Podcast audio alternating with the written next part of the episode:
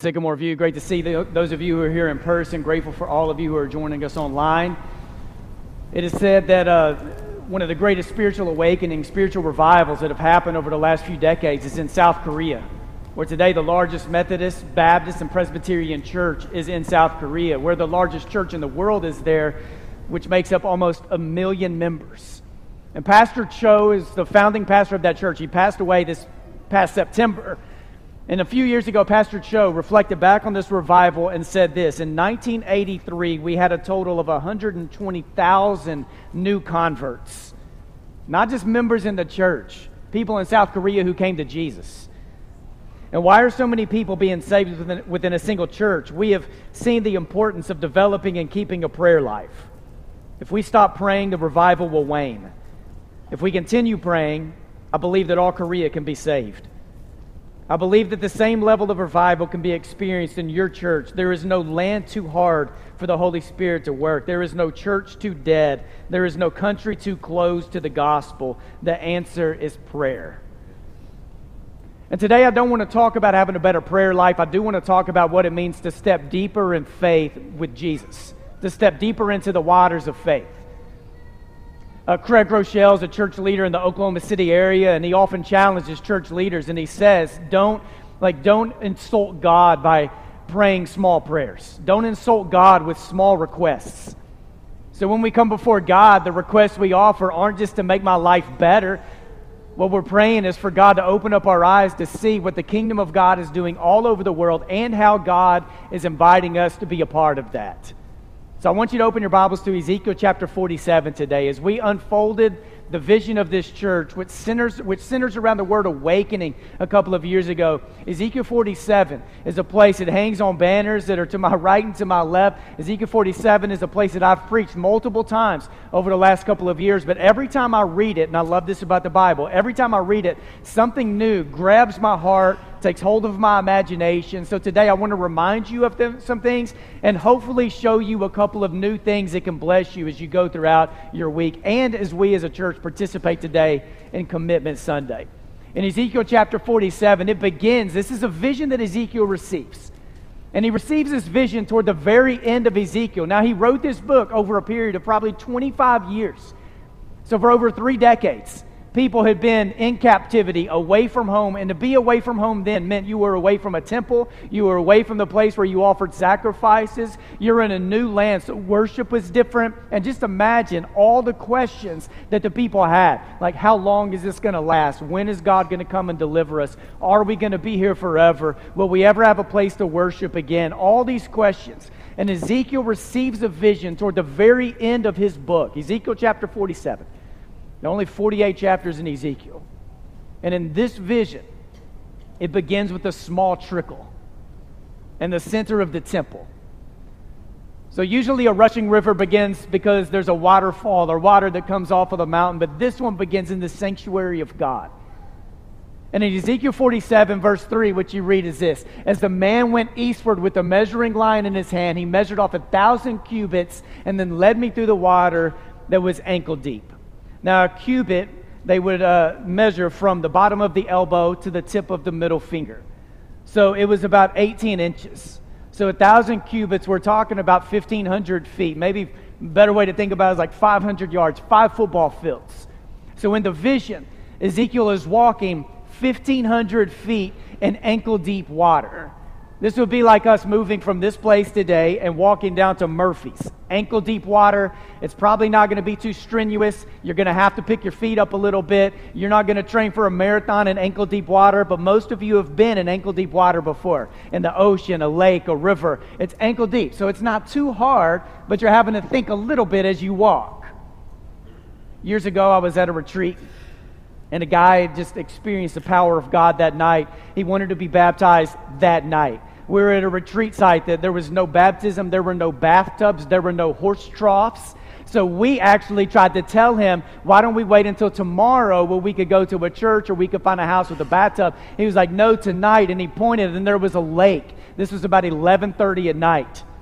So four guys, we got down with our swimsuits on. We started walking out in the lake, but we had to walk over 150 feet out into the lake just to get the water that was knee deep so we could baptize him.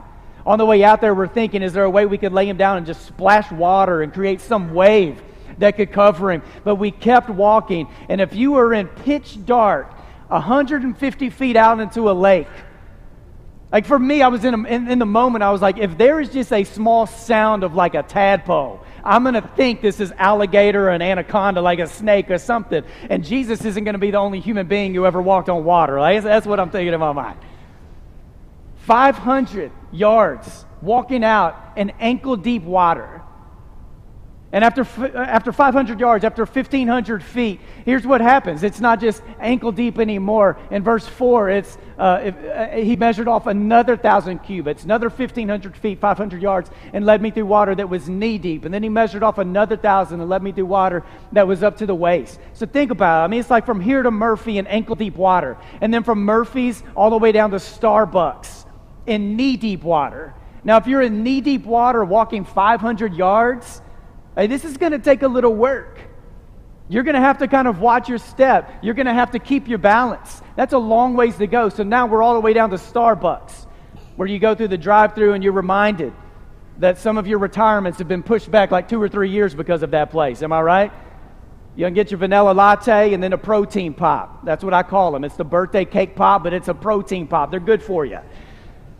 And then after knee deep, it's waist deep. So now you're going from Starbucks all the way to the interstate, where you get on the on ramp and you pray prayers that the Lord would just help you survive whatever ride is going to be like out on Interstate 40. So imagine this 1,500 feet ankle deep, 1,500 feet knee deep, 1,500 feet waist deep. And I don't know why in the vision it didn't go a little quicker where you could go from ankle deep to knee deep to waist deep a little quicker, but it was this long, drawn out process. If you're waist deep in water, like you were having to pay attention to every step, you're having to stay focused. You don't have time to think about what is around you or conversations that are happening. Waist deep, 500 yards. You talk about something that's pretty strenuous. He goes all the way out there, and I've always wondered when I read this, like, why, why is it this way? I mean, and then, and then I begin to think Ezekiel's writing to a lot of people who some of them have been captives for 30 years. And freedom for people who have been ca- held captive. Sometimes it can take a long journey to help them live into a new kind, a new kind of freedom. Sometimes it can be a, pro, uh, a process to like shake some of the captivity out of them so they can embrace what it means to live a free life. And could it be sometimes the way God works is God is inviting you just to take a step of faith, just a step that is closer to God. And as you take that step, it may be ankle deep. And some of you today may be carrying guilt and shame because you have been ankle deep for way too long. And maybe heaven wants you to hear today that heaven is glad and they are proud that you're ankle deep, but it's time for you to take the next step. It's time for you to go a little deeper. And sometimes it may be God saying, Are you willing to walk in ankle deep water for a period of time until God feels like you're ready for something a little deeper? And then it's knee deep. And then God is still inviting you deeper. And for the rest of your life, the invitation of God into deeper waters will never stop being extended to you. God's inviting you into deeper waters. And for Ezekiel, it gets to the point where it's just a rushing river. Like he can't even swim in it anymore. It's this river that began with the trickle in the sanctuary, the place where people would go to meet with God. And it becomes this rushing river that blesses the entire world. So I want to talk to us just for a moment of what it means to step. Because anybody who would step to the temple where this little trickle began, it was both a step that you would take as an individual, but it was also a step that the whole community would take together. Because you would go up to the temple to offer sacrifices and to connect to God, and you would do it for personal reasons, but you're moving with the people of God. So, any step we take toward the heart of God or in worship is a step that I am taking as a person, but it is a step that we are taking as the people of God. We are moving and we are stepping together. So today we've been talking for weeks about a Commitment Sunday. And this isn't because it's some form of legalism and we're trying to check boxes and have a database that we can check what members are doing what. It is because as a church, we have been given the responsibility by God to help call people into a deeper place, and we will be held accountable before God of how we are inviting people deeper into the heart of God. So, here in this church, we have a mission statement, a vision statement, we have core values, and we have five commitments. And our mission statement over 15 years has been helping people see Jesus. Four words. Mission statements need to pass, pass the t shirt test. It's catchy, it's like a motto for us. It hangs on the front of our church. We want to be about helping people see Jesus. Our vision for over two years centers around the word awakening. The first line of our vision statement is that we exist to awaken people to the greatness of Jesus. That we want to encounter God in a way that God is opening up the eyes of the hearts of people in this church to see that God is doing things all over the world and God is inviting you to be a part of it. We want to exist in a way that the way we live our lives is helping open up the hearts and the eyes of hearts of other people to see how great Jesus is. We launched core values a couple of years ago. And these eight core values are rooted in the heart of God. Like, this is what God is like. You could read scripture, and our values tell you this is what God is like, and it's what our hearts should be like too. It's not just what we do, it is who we are in the process of becoming. And a little over five years ago, we launched the five commitments. So when we think about holistic discipleship, like how we are inviting people into a life of following Jesus, it's discover, connect, serve, give, go. Five commitments. Now, when it came to the early church, when it came to the way Paul would write his letters in the New Testament, I don't know if they had language or phrases like mission statement, vision statement, core values, or five commitments. But let me encourage you to think about something this way, because I think sometimes when we read the Bible, we think that the early church had access to all 27 books in the New Testament like we have access to them. So when it comes to us thinking about what it means to be the church, we can read Matthew through Revelation and we can encounter teaching and instruction about what it meant to be the church, but the early church didn't have 27 books in the New Testament to do that with. It was decades, maybe centuries until they had access to what we know as the 27 books of the New Testament. So, what they had was they had the Torah, they had the Old Testament, they had the stories of the life of Jesus and the death and the burial, burial and resurrection of Jesus. They had instruction from the apostles. But every book that was written had a unique focus for a certain context, in a certain time, and in a certain place. And there were times that Paul would write to churches, and he would place in front of them certain phrases or values that he didn't necessarily place in front of other churches because it's what they needed in their context. For example, in the book of Philippians, Paul writes to them and, and urges them multiple times to rejoice in the Lord always, to embrace joy. And I think a big reason Paul's writing to them about joy and rejoicing is because they had forgotten how to do it. So, for them to be the people of God in Philippi, Paul wanted rejoicing and joy to be on their mind and in their heart. He wanted the church to focus on it because how could they be a witness in their community if they didn't have it? When it comes to the book of Galatians, which is more of a province than just a city, in Galatians, when Paul writes to them, he is, he's really upset because they have begun to they, they began to follow a gospel that wasn't the gospel of Jesus. They were stepping outside of the boundaries of what it meant to stay true to the gospel. So in Galatians 5, Paul talks about being led by the Spirit and keeping in step with the Spirit. And he gives them the fruit of the Spirit. Because for them, they needed to step back in alignment with who God wanted, wanted them to be. And that wasn't a teaching Paul necessarily gave every other church, but for them it mattered. In the book of Ephesians, it's a city of 250,000 people. And three different times, Paul uses a phrase, what it means to live for the praise of God's glory. And the reason Paul did that is because in Ephesus, there were over two dozen pagan temples who were all telling people to live for the praise of the glory of their God or the glory of Rome. And Paul writes to the church in Ephesus saying, hey, uh, don't live for the glory of the other gods and don't live for the glory of Rome. We live for the praise of God's glory. It became a motto for them. So when Paul writes to churches, sometimes he gives them unique phrases or certain values that this is what you need in this season of the life of this church to be what God has called you to be. So our uniqueness in our mission and our vision and our core values and our commitments, it doesn't make us better than any other church, but it gives us focus and direction and purpose and unity and what it means to be the people of God here and as we live out the life of Christ in our communities. In Ezekiel 47, in verse 6 and 7, here's what it says. And I've read Ezekiel 47 hundreds of times in the last few years. And this is one line that really caught hold of me, shook me a little bit, caused me to do a few things differently in my life over the past week or so. And here's what it says He asked me, this is a vision that Ezekiel receives. He's out in the middle of the water now. Son of man, do you see this? And then he led me back to the bank of the river. Some of your versions say that he led him back and they sat down on the bank of the river. And when I arrived there, I saw a great number of trees on each side of the river. And those trees had been there the entire time.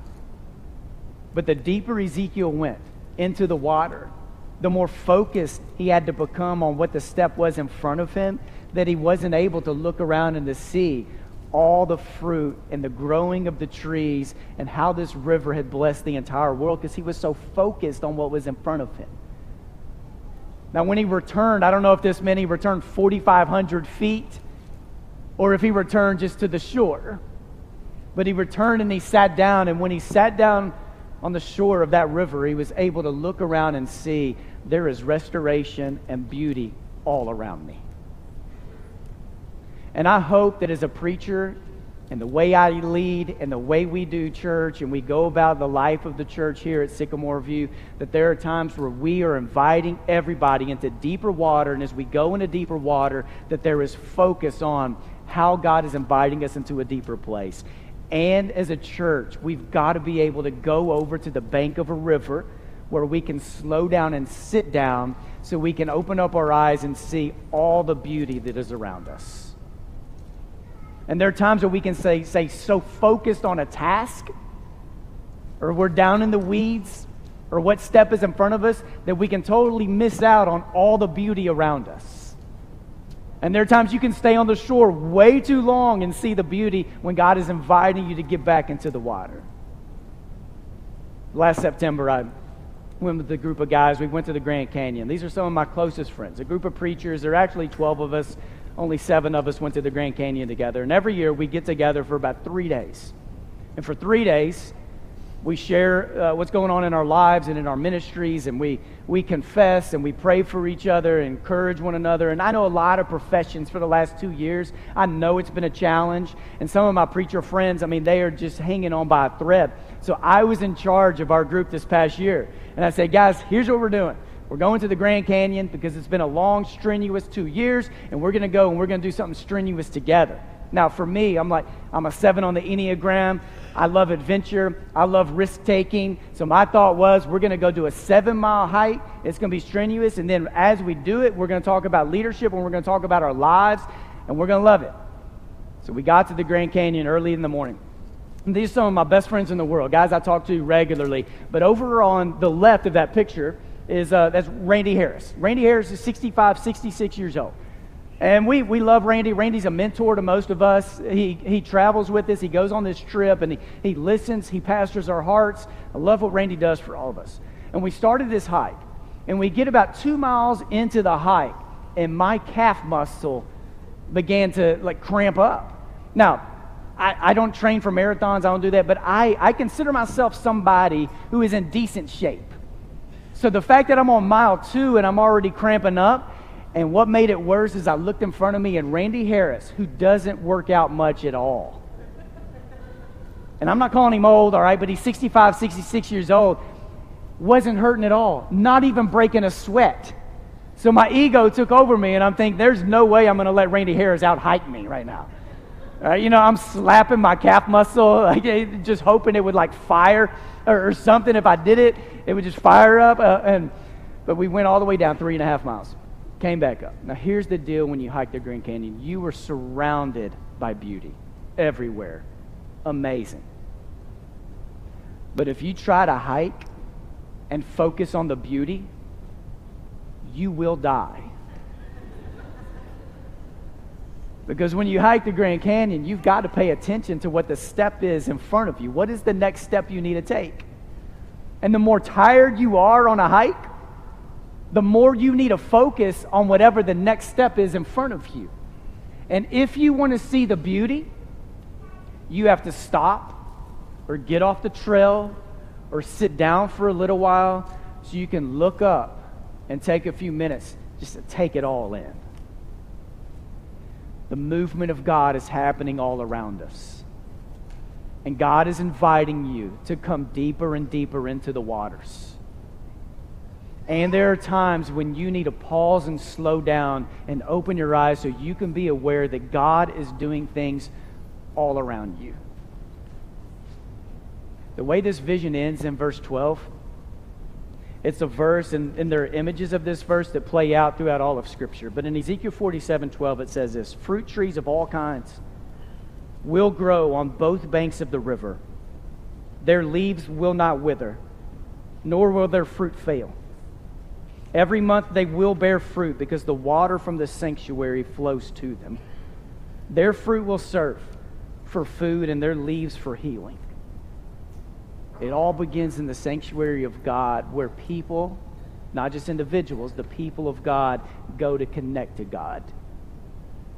And it ends up being something that blesses the entire world. This is imagery that plays out in Psalm chapter 1 in the last chapter in our Bible, in Revelation 22, it is almost word for word what you read in Ezekiel chapter 47.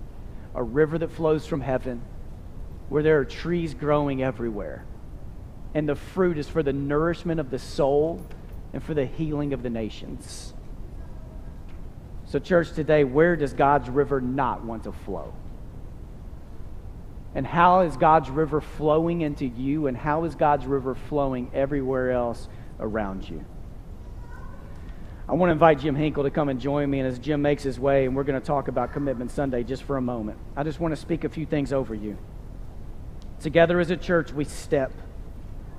And together we wade in the waters. And together we commit. And together we reflect. Together we serve. Together we seek God in the sanctuary. And together we become the fruit that blesses the entire world. Amen.